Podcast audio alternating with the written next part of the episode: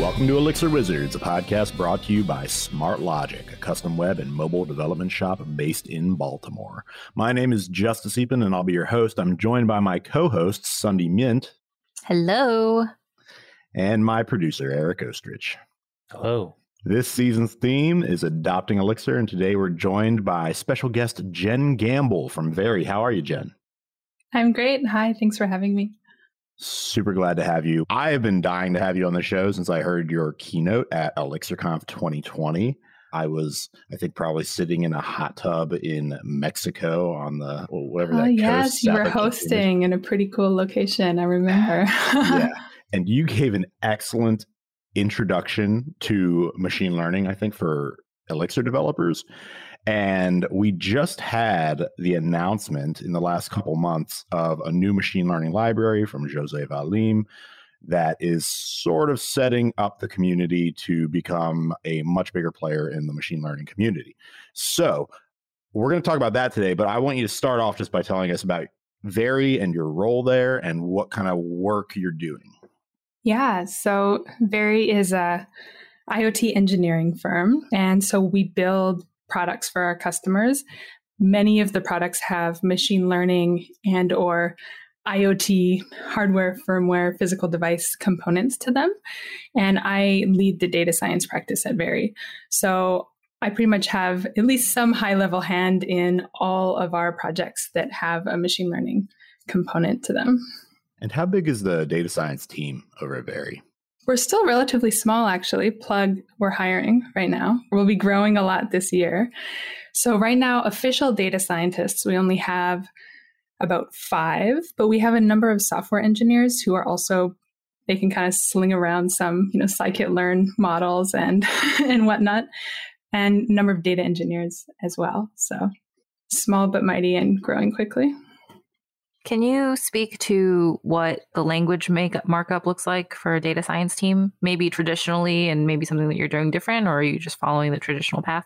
Yeah, so I think that a few years ago, data science was probably split relatively equally between Python and R, were the two most popular languages, but Python has been really taking off in the past number of years.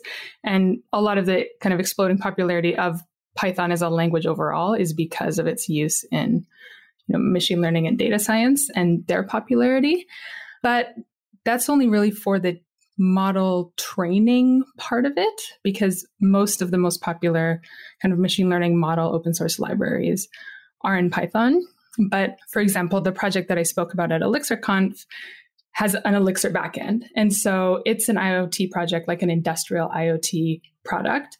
So we have, you know, a PLC on an industrial line and Elixir is the like on some firmware on a device talking to the PLC and then streaming the data up to the cloud, whole bunch of kind of AWS resources and infrastructure up there with an Elixir backend and then also a bunch of Python and databases and things like that in the backend as well. And then React front end. So we're kind of multi-language system. So you mentioned a couple of terms already, scikit-learn, models, et cetera, that we're going to get around to defining. But before we do that, we do like to just learn a little bit about you. And I think this conversation around the traditional machine learning stack leads to the question, which is like, how did you learn machine learning and, and data science? And if those things mean something different, maybe.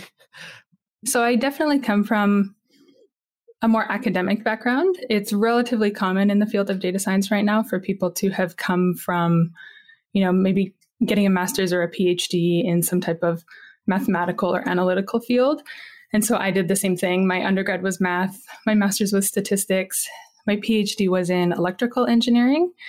And the lab that I was in during my PhD had a lot of people doing things that are now kind of under the umbrella of machine learning. So, natural language processing, computer vision, things like this. and I actually remember a moment that I had, this was probably in my maybe third year of my PhD. And one of my office mates had a textbook on their desk that was called something like Machine Learning, a Probabilistic Perspective. And I'm like, what is this machine learning that everybody's talking about? I hear the word used a lot these days. I don't really know what it means. And I opened the book and started leafing through and looking at the different, you know, subjects and content. And I was like, oh, I know this stuff. this is like a bunch of like regression and classification and statistics and neural networks. And I didn't even like realize that the things that I had already been learning were actually machine learning. And so I kind of like fell into data science a little bit. The first company that I came out to Silicon Valley to work for after grad school, the reason that I came to work for them is because the methods, like the specific mathematical methods that they were using, were very related to things that I had studied in grad school. And so it seemed like a good fit. And I thought, I've never worked in industry. I was previously kind of heading for this academic career. I'd like to go see what it's all about. And then once I started working on these kind of real world applications, I got more and more addicted to this kind of fast feedback loop like, oh, look, they're using our stuff. Like we're making, you know, an impact building something with, with real users versus this more abstract academic setting that I had previously been in. You mentioned this academic background, and it's really fascinating to me because we come across so many different people from so many different slices of life, so many diverse backgrounds. And I actually personally don't know that I've come across a lot of people from the academia space. When you were going through and you were like, I'm going to go for my master's, I'm going to go for my PhD, did you have a vision for like your, your five year plan, your 10 year plan? Did it include, you know, having a doctor in front of your name? Or was it, you know, what did you see yourself doing and how is it different? I've always taken, I guess, the somewhat naive approach of whatever I thought looked most interesting at the time and gone and done that and like made some lucky choices that ended up being hireable or like in hot job markets or this type of thing. Making the transition from they sound like kind of the same thing, but from math to statistics to electrical engineering and then to data science.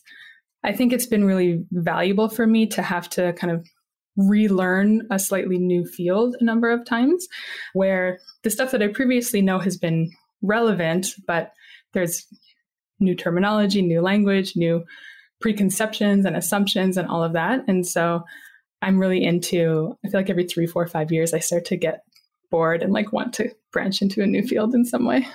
I want to know a little bit more about the narrative there. Were you in school the whole time? Did you take breaks and work in the industry, or did you go straight from your PhD into industry? And like, what was getting that first job like?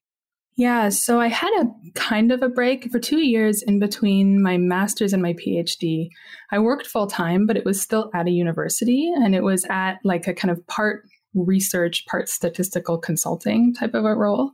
So I was still publishing papers and like helping out people in the medicine and dentistry department with the statistics on their like research projects and stuff like this.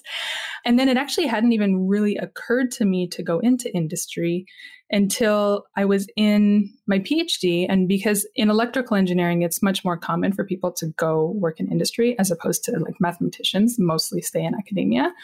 And so all of my coworkers, like my lab mates, they were going off to work at whatever different big tech company, computer vision labs and whatnot. And so I was like, I've never tried this. Like maybe maybe I should actually go see if I like industry. I had never even done an internship or literally anything in industry at all until I finished my PhD. You didn't and, have like a job in high school waiting tables or something like that? Oh no, I did, just not in computer science. okay. I worked like two full-time jobs in the summers in between school and undergrad. I was always working part-time, definitely. Until my PhD when I had whatever research or teaching assistantships and that type of thing. But yeah, and also like in terms of computer science and like software engineering, in my master's, I used R a lot. And then in my PhD, it was all MATLAB. And so I didn't even start using Python heavily until I came to industry either. Okay, so you grew up on MATLAB and R. Mm-hmm. And, mm-hmm. Okay, so this is what I was picturing when Sundi was asking about kind of traditional stack. I was kind of expecting the, you know, the MATLAB, the R response. And now I hear about Julia all the time, but I don't know if they really use those in universities. Doesn't Wolfram Alpha have their own programming language now, or is that MATLAB? It's different than MATLAB. They have, I know they do have their own language.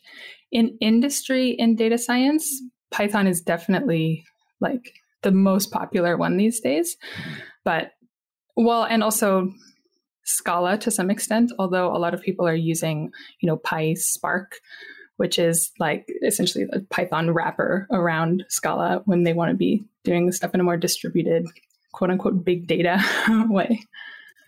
So I just want to echo kind of the whole story. So we've got the frame, which is you've got a stats and math background. You went into the PhD.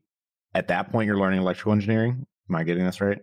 It was in an electrical engineering department, but I was really doing more math and statistics. And a lot of the stuff I was learning is now what we call machine learning and data science. It was a lot about how to look for patterns in data, how to understand high dimensional data sets, and how to process data and make predictions and things like that. Now, okay, high dimensional data set. Remember, someone put a tag in that because we're going to have to come back to it.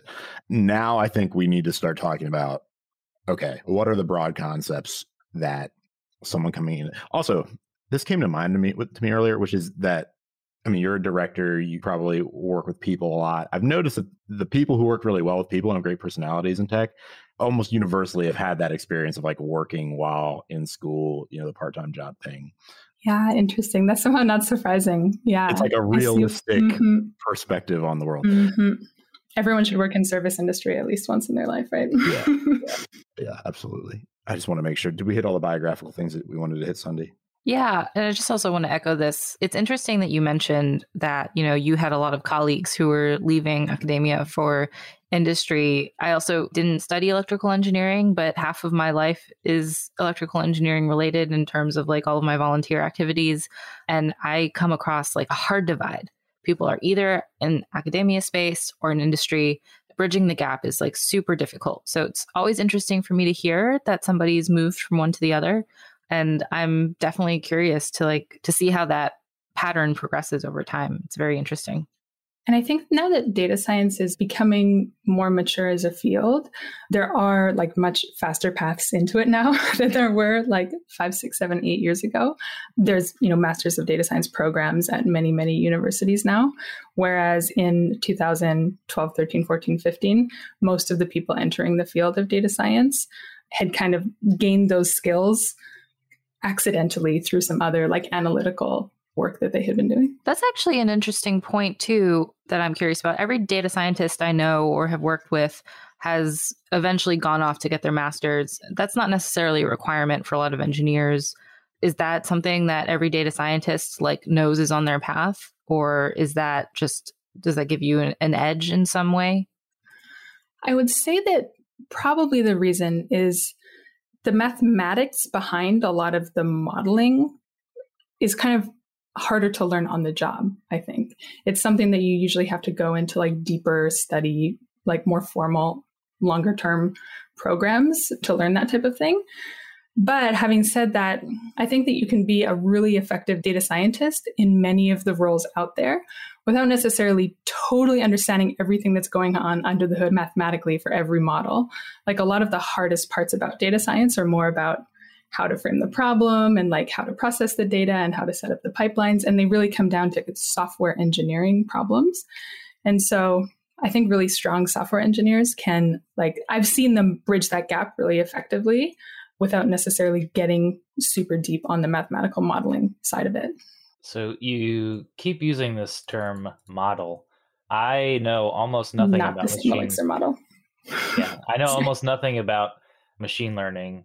So what is I guess the difference since you mentioned what is the difference between an, an Elixir model and a data science model or machine learning, I guess, model?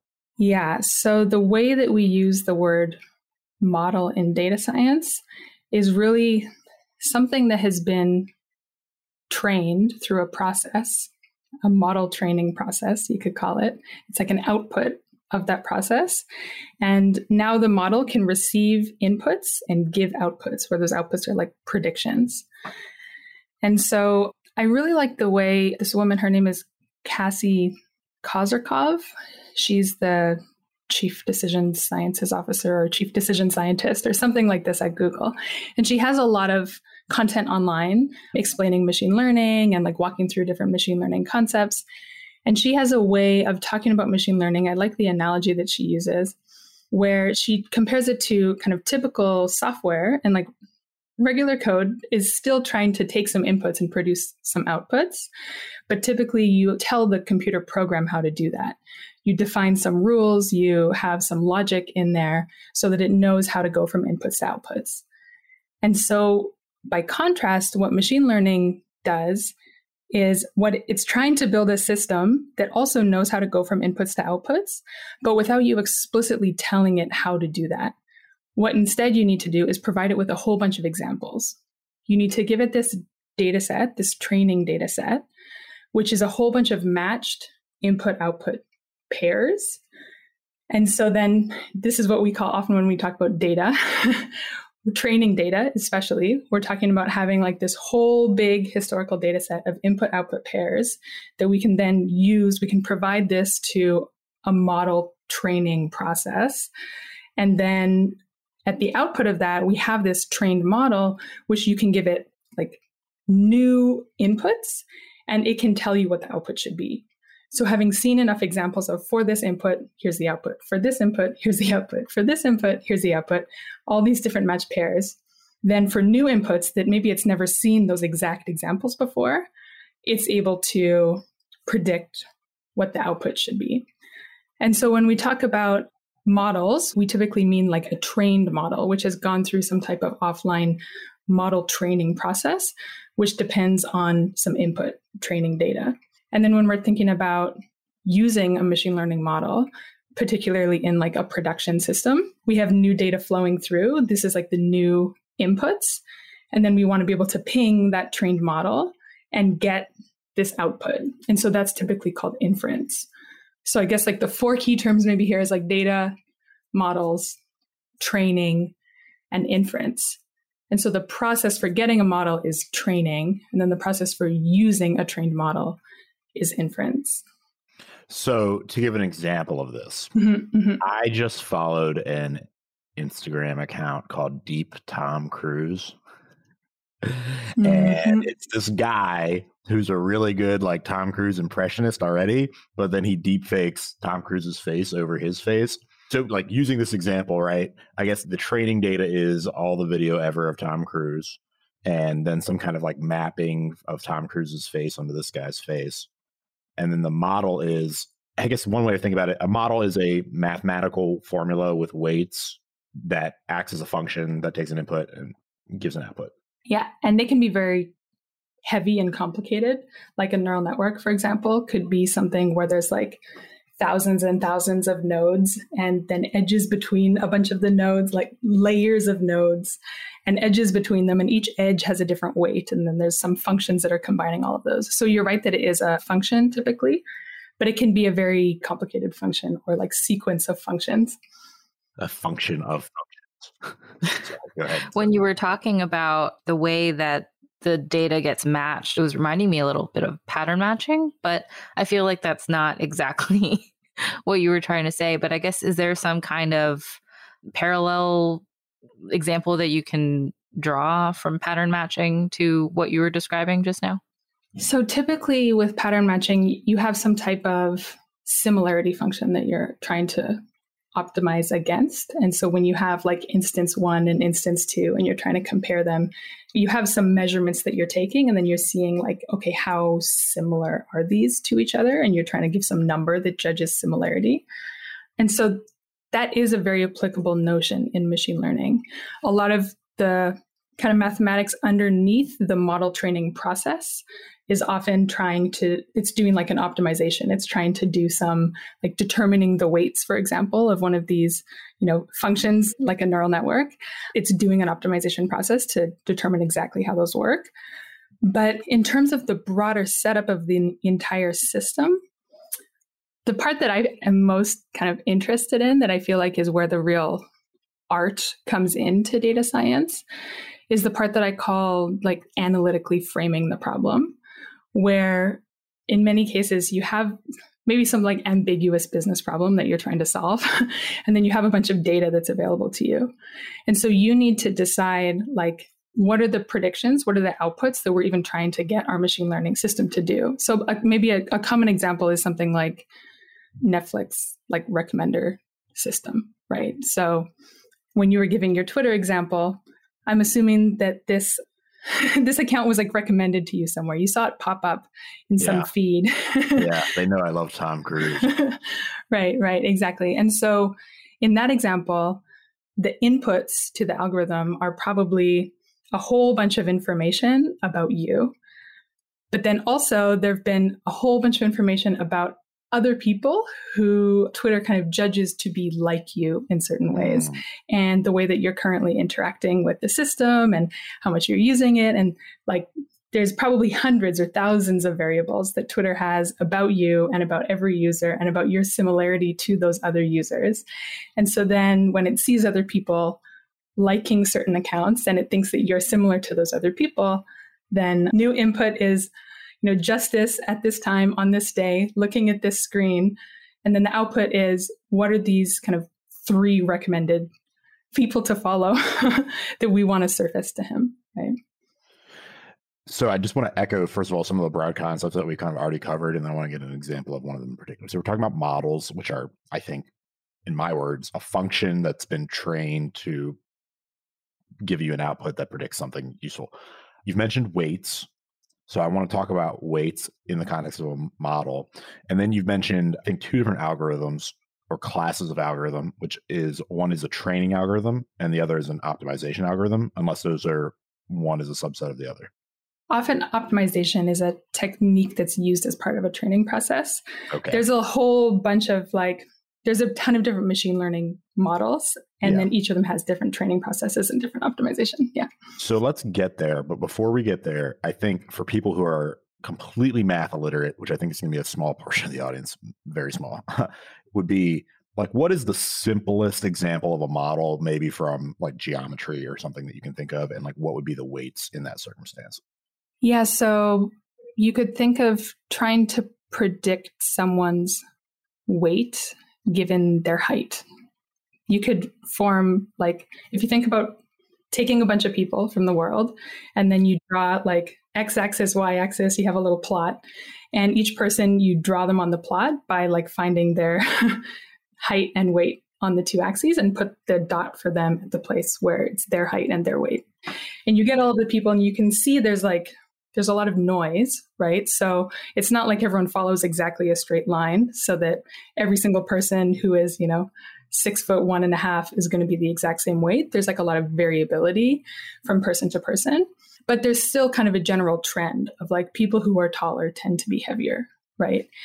And so you could take like a linear regression is one of the most kind of simple models. It's used usually as an example of like, well, let's start with something really simple. Let's do a linear regression. And so that really just means you have all the data and you fit it as best you can with a straight line so that then any new person who comes in, you just take their height and you see where their height matches on that line, and that's your guess for their weight. And so for most people, you're going to be pretty off. so there's going to be a big error. So this is the line of best fit, which we all learn in high school, right? Like they exactly, scatter, exactly. on a scatter plot. So I think we understand that concept. I'm a little bit surprised you didn't go. I mean, now that I think about it, this is a statistical example, but you could say that like the Pythagorean theorem is a model. Yeah. So this is, I guess, where we get into the notion of model as a overloaded term in general, because the word, the true definition of the word is really like an abstract representation of something. Right. Right. Mm-hmm. And so I think that the way you guys use it in Elixir a lot is like when you have stuff that you're storing in a database, right? Or like you have these entities, and then each entity has a bunch of attributes or characteristics about it. And so, kind of, here is the entity, and here are its attributes. That is the model for that object or entity. Is that close to the way that you guys use the word model? almost. Yeah, I think so. I mean, Elixir land is a little different than other lands in computer science, but yes, when I think of a model in the very abstract sense, it is a schematic of information regarding a specific yeah. concept or abstraction. So, yeah, that's what I broadly mean. And then when I think about it in the math sense, I was thinking, okay, the Pythagorean theorem is the model of how to determine the length of a right angle triangle which it's funny. I'm pulling this out of like ninth grade math, so if I'm getting it all wrong, I can't believe you remember it, Justus. All of these words sound familiar, but I blocked them out. yeah, I probably don't really remember it. I was traumatized in 10th and 11th grade math, so I'm just pulling from ninth grade. So that's what I initially conceived of. But then when when you go to linear regression, I then think about, okay, well, this is a statistical model, which is sort of the base default level of data science. Is that right? Although I think you're still right. Like Pythagorean theorem, you can still use it as a model And what it is mapping is like relationships between, like, if you give it, you know, angles and sides, then it should be able to give you like other lengths and things like this, right? Mm-hmm. The other word that probably everybody listening knows is quadratic equation, right? which right. I think is roughly mapping to a very simple linear regression. So if you could maybe sometimes we get too deep. I don't know. Audience, you can yell at me on the Slack channel if you want, but like please like get deep, pretend that that's about the level that I'm at and I'm genuinely interested. I want to know. Yeah. And so when you're talking about mathematical objects, like true, perfect, you know, right angle triangles, then when you apply Pythagorean theorem to those, it works out perfectly, right? You just say, okay, it's a right angle. Here's A, here's B, solve for C, right? You just get the answer and it's correct. But then if you were to go kind of take a bunch of objects in the world that looked kind of like right angle triangles and you were to measure like two of the sides and try and use Pythagorean theorem to predict the length of this third side, you would be pretty close to right most of the time. Depends how finely you're measuring it and how perfect of a right angle triangle it is, right? And so this is really the same notion is that depending on how accurately your model captures what's truly going on with the measurements that you're taking, then you're going to be able to predict the kind of other characteristics that you care about with a lot of accuracy or maybe with not that much accuracy. In the example of trying mm. to predict hmm. someone's weight given their height.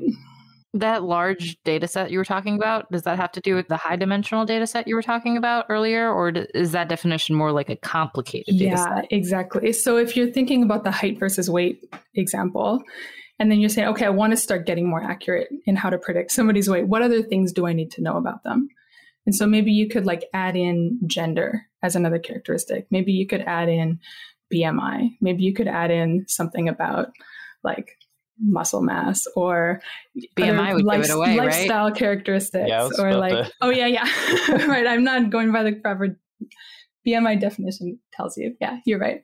Okay something that is not this is actually a kind of a good point because it, it happens sometimes in data science where people who don't actually understand the definitions of the fields that they're using include a variable that's actually like correlated or exactly defined by the output that they're trying to predict and they think that they're getting really good predictions but actually like their input data has information that is cheating yeah totally cheating it's like if you're trying to predict the price of a house and you knew what the price per square foot was Exactly. And you knew how many square feet it was. right. Okay.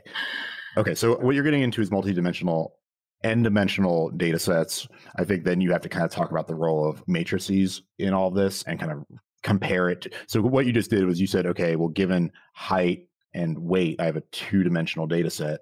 Adding additional variables to that would give you additional dimensions. So now you're dealing with a matrix of data, like a table of data, right? Yeah. Yeah. But you can go even further than that and get three dimensional matrices, right? Four, and, five, six, seven, exactly. eight. Yeah. N dimensional matrices. Can you kind of talk about like like what is the path to grappling with such a problem and being useful once you've learned something? Yeah. So I mean, when you really get under the hood, the majority of machine learning methods like boil down to some form of linear algebra most of the time. There's like an optimization happening over matrices for like most of the machine learning that's happening. So there's two questions. There's one is like, do you want to understand what's going on? Like, if you're someone who's interested in machine learning and interested in data science, then do you want to understand what's going on under the hood and be getting into like, you know, how the optimization is performed and how the weights are computed and like, given this input data set, how do you actually get a trained model and what does that trained model mean and all of this type of thing. And then there's a completely kind of related but separate side of it, which is like if you have a good understanding of the kind of categories of models and like the types of modeling approaches that are possible, then how do you kind of construct or architect like a machine learning solution to a problem? to be able to do that effectively, you don't necessarily have to be really in the weeds on how exactly each machine learning model is doing the optimization that it's doing and how the model is getting trained. But you really have to understand like what data is relevant for the problem. Like if you're trying to solve the weight height problem, like knowing some stuff about like human physiology and like what other variables you could go get about people would be much more effective than just like throwing someone's height into a fancier model to try and get a more accurate prediction about their weight. So now that we've sort of laid down, I was going to say base model. Hmm. I wonder why I was going to say that. Now that we've layered down a foundation for machine learning, can you speak a little bit as to how it fits in with IoT and maybe how you're using it at Very for IoT? Yeah. So the use of machine learning in general, I think the situation when it's most helpful is a situation where you want to be making some statements, some predictions, and you would have a hard time like writing down the rules to get a computer to tell it what to do. But you do have a ton of examples. You do have a ton of those like some historical data with a bunch of input output pairs. So think of the way that Google puts this annotation on pictures, right? It would be really difficult for a human to say, to like write down the list of rules of things to look for in an image to determine whether it was a cat or not. But if you show the algorithms like millions and millions and millions of pictures and you have them labeled as containing a cat and not containing a cat, then the algorithms can learn and like you can show it a new picture and it can tell you if it has a cat or not. And so when we get to IoT, the thing that is really helpful is that you're actually starting to gather data not only through software, you're starting to gather data from devices that are out in the world. And you can start to have interfaces with users, not only through software, but also through like IoT devices.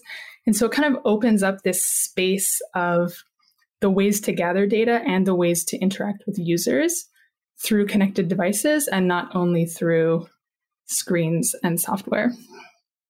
I want to return to this question of understanding the underlying model and the algorithms that led to that model and being able to use them, right? Like being able to intuit what the outcome would be or can be. One thing that we talked about on a recent episode was you know most people in computer science think that it's like very good for you to know computer science fundamentals how memory operates on your board you know all the ones and zeros assembly c etc and my argument was sort of like well it's actually better to learn the abstractions all the way up the stack without really understanding what's going on underneath of it so that you can do something interesting and I guess I'm just curious is there something comparable to that in data science? Is there a way to start building up an intuition around what the most fundamental abstractions are without actually understanding sort of numerically what they're doing? My answer is a little bit of a cop out because it's the correct abstractions depend on what it is you're trying to do, right?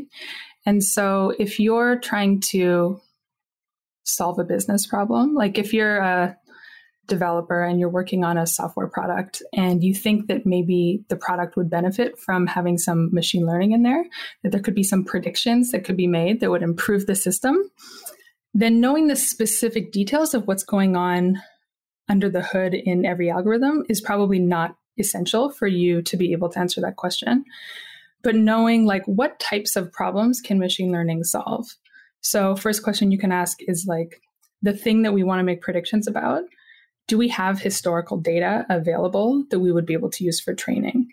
Do we have a bunch of times where this is already known what the output was for some given inputs that we can throw into a model training process so that then in the future, when we only have the inputs and we want to make the predictions, get the outputs, we're able to do that. A lot of the time, people think that, oh, if you just dump all of the data in, the machine learning is going to kind of figure out the correlations and it'll understand the right thing to do. But if it's a situation where you haven't actually observed the things that you want to be able to predict, if you've never observed them in the past, then like you have nothing to train on, right? All you can do is kind of look at historical data and say, okay, this is what normally happens. And then this is what's called unsupervised learning when you don't have any labels on the data, you just have a bunch of data. And so then you can say, this is what the data typically looks like. And you can do things like anomaly detection or clustering. You can say, like, these look like really weird cases. This looks different from what I've seen in the past. Or it looks like this group is similar to that group. But you don't have any labels of like group one, group two, group three, or like output values. And so you can't follow that same type of predictive modeling approach that I was talking about before with the input output pairs. The other question I wanted to ask was around because so far what you've mentioned is you've got kind of a number of algorithmic tools, I guess you could call it. Like linear regression is, I guess, an algorithmic tool. It's a training algorithm, right? Yeah. But then you've also got these things that are like, you said putting the problem into an analytical framework. I assume that means, for example, you know, human beings have like two eyes, right? Generally speaking. And so it's like one way to kind of check if an animal is a human being versus like a spider is to say, okay, well, if it has eight eyes, it's not a human being, right? Is inserting that kind of knowledge rule, I guess you would call it, or like abstract principle, possible, common, something that you do regularly? Yeah, so definitely there's a lot of places in machine learning systems where it makes sense to insert subject matter expertise and kind of like a priori knowledge into the way that you're setting up the system. A priori knowledge. I like that. That's what I was talking about. This is why we have smart when- people on the show. when it comes to this kind of like analytical framing of the problem, it's really saying what is the data that we can use as input data and what are the predictive statements that we want to be able to make. So, like in this human versus spider example, it's like, are we trying to label something as a human? Are we trying to count how many eyes it has? Are we trying to figure out how big of a picture it is? Are we trying to like identify whether it has a face or not? Like each of these is actually a slightly different problem. And like the statement that you're making is either like a probability or like a yes no or like classified in one of these five groups. Like and so depending on the way that you choose to set up the problem that way the way that you're going to prepare the historical data the labels that you're going to need to have on it and then like the way that you can use those outputs is going to be completely different. And so this is the part that i refer to as more like the art of data science is like how do you even set up the problem most effectively to solve the problem that you want to solve for the users that you want to be using those outputs. Eric is reminding me that we should define a priori, which basically means things known before the fact, right? Correct, correct, exactly. My nerd tendencies come out strong sometimes accidentally. Oh, I always say that there are five people at SmartLogic who add to my vocabulary every week. So I'm all for it. which is like a quarter of the team. So that's pretty good, I think. Yeah. Sundi, you have something you wanted to ask? Yeah, I wanted to take us in a little bit or change gears a little bit.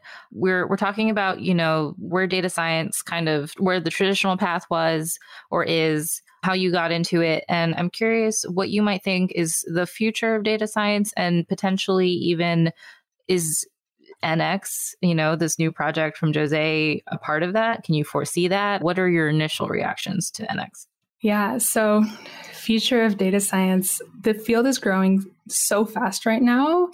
There's a lot of sub-disciplines that are starting to form. Like the term data scientist has become almost like so generic that it's meaningless at this point because it could mean 50 different things depending on the company where you are and the specific role you have.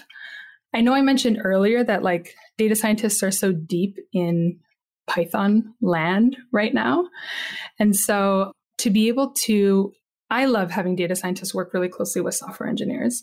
And like when I've been working on my most recent project that I was mentioning with the Elixir backend, I was working really closely with, you know, the Elixir developers, especially on the like data pipeline side of things. And I think that overall, data science has not been as software engineering minded in our development practices as I would like to see. This is one of the reasons that I joined Very because I know that Very is kind of extremely opinionated about agile software development practices and helping to include machine learning in that agile kind of loop and also include hardware in that agile loop. And so the places where I see Elixir, particularly, playing the greatest role in these types of machine learning systems. So far, the experiences I've had have been more on the like data pipeline side, like helping to take the data from the source that it's arriving from, especially you know if it's coming off of queues and this type of thing, being able to do this type of like really scalable streaming processing, and maybe even include some of the transformations, calculations. We call it feature engineering a lot of the time. That can happen like in the Elixir backend as it's processing the data. It can be like computing extra fields that the machine learning models need. And then also, before when I was speaking about like inference, where we're actually like pinging the models and needing to get, you know, those predictions back, then Elixir can act as like the inference pipeline. And so now with NX, it sounds like I was mentioning before that all machine learning is really like linear algebra when you get down to it under the hood, like most of it is. It sounds like it's starting to make those linear algebra calculations and computations really, really effective in Elixir. So I would imagine that the next step after that is to start to build machine learning libraries on top of that fundamental capability. One kind of caution I would give is that data scientists on average are not going to be as good software engineers as definitely as an average Elixir developer is, let's say. and so we might be a little slow too. we're slower learning new languages. We're slowing like picking things like that up sometimes, but the thing that comes to mind is I just heard about in last year they accomplished for the first time in a lab uh, room temperature superconduction, and the way they did this was basically by like squeezing an atom in a diamond vise. And the guy was like, "Yeah, I think we can commercialize this in like five to ten years, right?" Which is groundbreaking, but at the same time, like it's not like we all have just diamond vices you know, lying around. And I kind of imagine that like data scientists from academia like come into the software kind of world and they're like okay we have like the computational equivalent of a diamond vice that's able to give us really good predictions and the software engineer is like yeah well i need to like deliver that to someone's house you know that's just a digression. I wanted to ask you because we're talking about nx basically what i what my understanding of nx is is that it's uh allows you to deal with multi-dimensional data and do numerical computation on that data. And so the word that comes up in this context is tensor. And maybe you could define what a tensor is for us and maybe compare that with a is a vector the smaller version of a tensor? Yeah so there's the mathematical definition of the tensor which is a little bit confusing and maybe i won't go into that side of it but there's a package called tensorflow in python which is a very popular like deep learning package and the way that they use the word tensor really is the same as you were using the word matrix before and so this is essentially like a table of numbers. You can think of it kind of like an Excel spreadsheet, rows and columns. And so a vector is typically like a one dimensional matrix. So you can think of it as like a list of numbers. So vector is like there's only like say a, a, table with only one column in it and a whole bunch of rows, or like only one row and a whole bunch of columns. That would be a vector. A matrix is like a table with a bunch of rows and a bunch of columns. And then there are these mathematical objects called tensors, but in the context that it's used in, in like most machine learning settings, we're probably talking about vectors or matrices. But you can also think about like multi-dimensional matrices, like like a cube or something like that. So a vector is a single dimensional set, and a tensor is a multi-dimensional set. Is it? Or yeah, that's a fair summary, I think. Okay. Okay. Sundi, do we have one more? I honestly want to do this all day. So he does. He does, especially when we get into math. For all he says about being traumatized by 10th and 11th grade math, Justus is here to talk about math all day. Miss H. Her name was Miss H, which is hard to spell, so I won't try. And she traumatized two years in a row. It was like, how did I get the same teacher two years in a row? Completely ruined math for me. And I feel like a dummy now because of it. So, but it's an honor to talk to you. Sundi, go ahead. Yeah, I think the last big thing is when we were kind of researching to chat with you, we realized that it maybe is not an everyday thing for somebody to keynote ElixirConf with a talk about machine learning. So, can you speak a little to how you decided to do that and how that came about? So, I work pretty closely with Justin Schneck, who is Justin's pretty. neck? Sorry, I'm just kidding. I love that. is this his nickname that I need to start? I don't know. I, I, hope he's okay with it. I'm so sorry, Justin, if I, if I wouldn't take that. I love yeah, so we work at the same company, and he knew that I had been like working on this product that had a pretty heavy Elixir backend, and it was a machine learning product. And he was like, "Have you thought about applying to talk at ElixirConf?" And I was like, you know, I'm not an Elixir developer, right? Like, I mean, I know some of the basic terms now. I've been working with Elixir developers a lot. Like, I can talk all day about machine learning. And he's like, just apply, just give it a try, you know? And so then I did. And they said, would you like to keynote? And I was like, oh, thanks for the recommendation, Justin, I guess. yeah, it was really fun. And then I was thinking really about my, you know, my coworkers and like when I talk to them about machine learning and like what do I want to be conveying, you know, about machine learning for my software developer coworkers.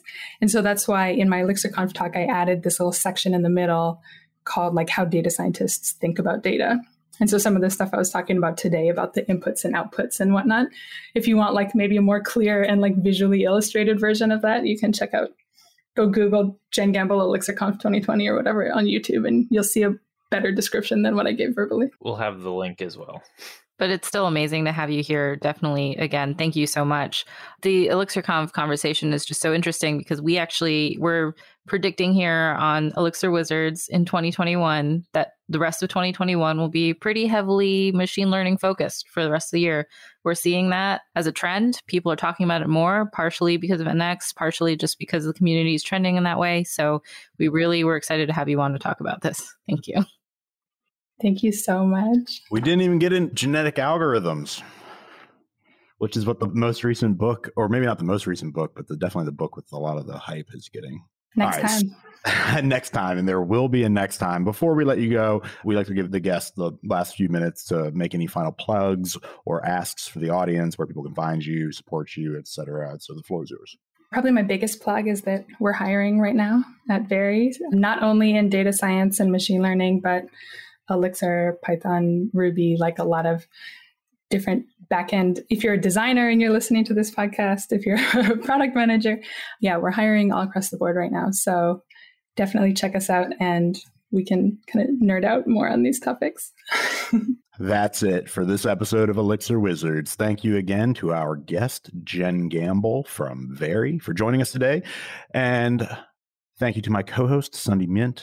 Thank you to my producer, Eric Oestrich and our executive producer, Rose Burt. Elixir Wizards is a SmartLogic production. We get production and promotion assistance from Michelle McFadden and Sinai Daniel. Here at SmartLogic, we're always looking to take on new projects, building web apps in Elixir, Rails, and React, infrastructure projects using Kubernetes, and mobile apps using React Native, and Lord willing, one day, machine learning projects using Elixir. We'd love to hear from you. If you have a project we could help you with, don't forget to like and subscribe and leave a review on your favorite podcast player. Follow SmartLogic. That's at SmartLogic on Twitter for news and episode announcements. We also have a new Discord channel. So if you'd like to join us over there, look for the link on the podcast page or head over to smr.tl slash wizards hyphen discord for the invite link. And don't forget to join us again next week for more on adopting Elixir.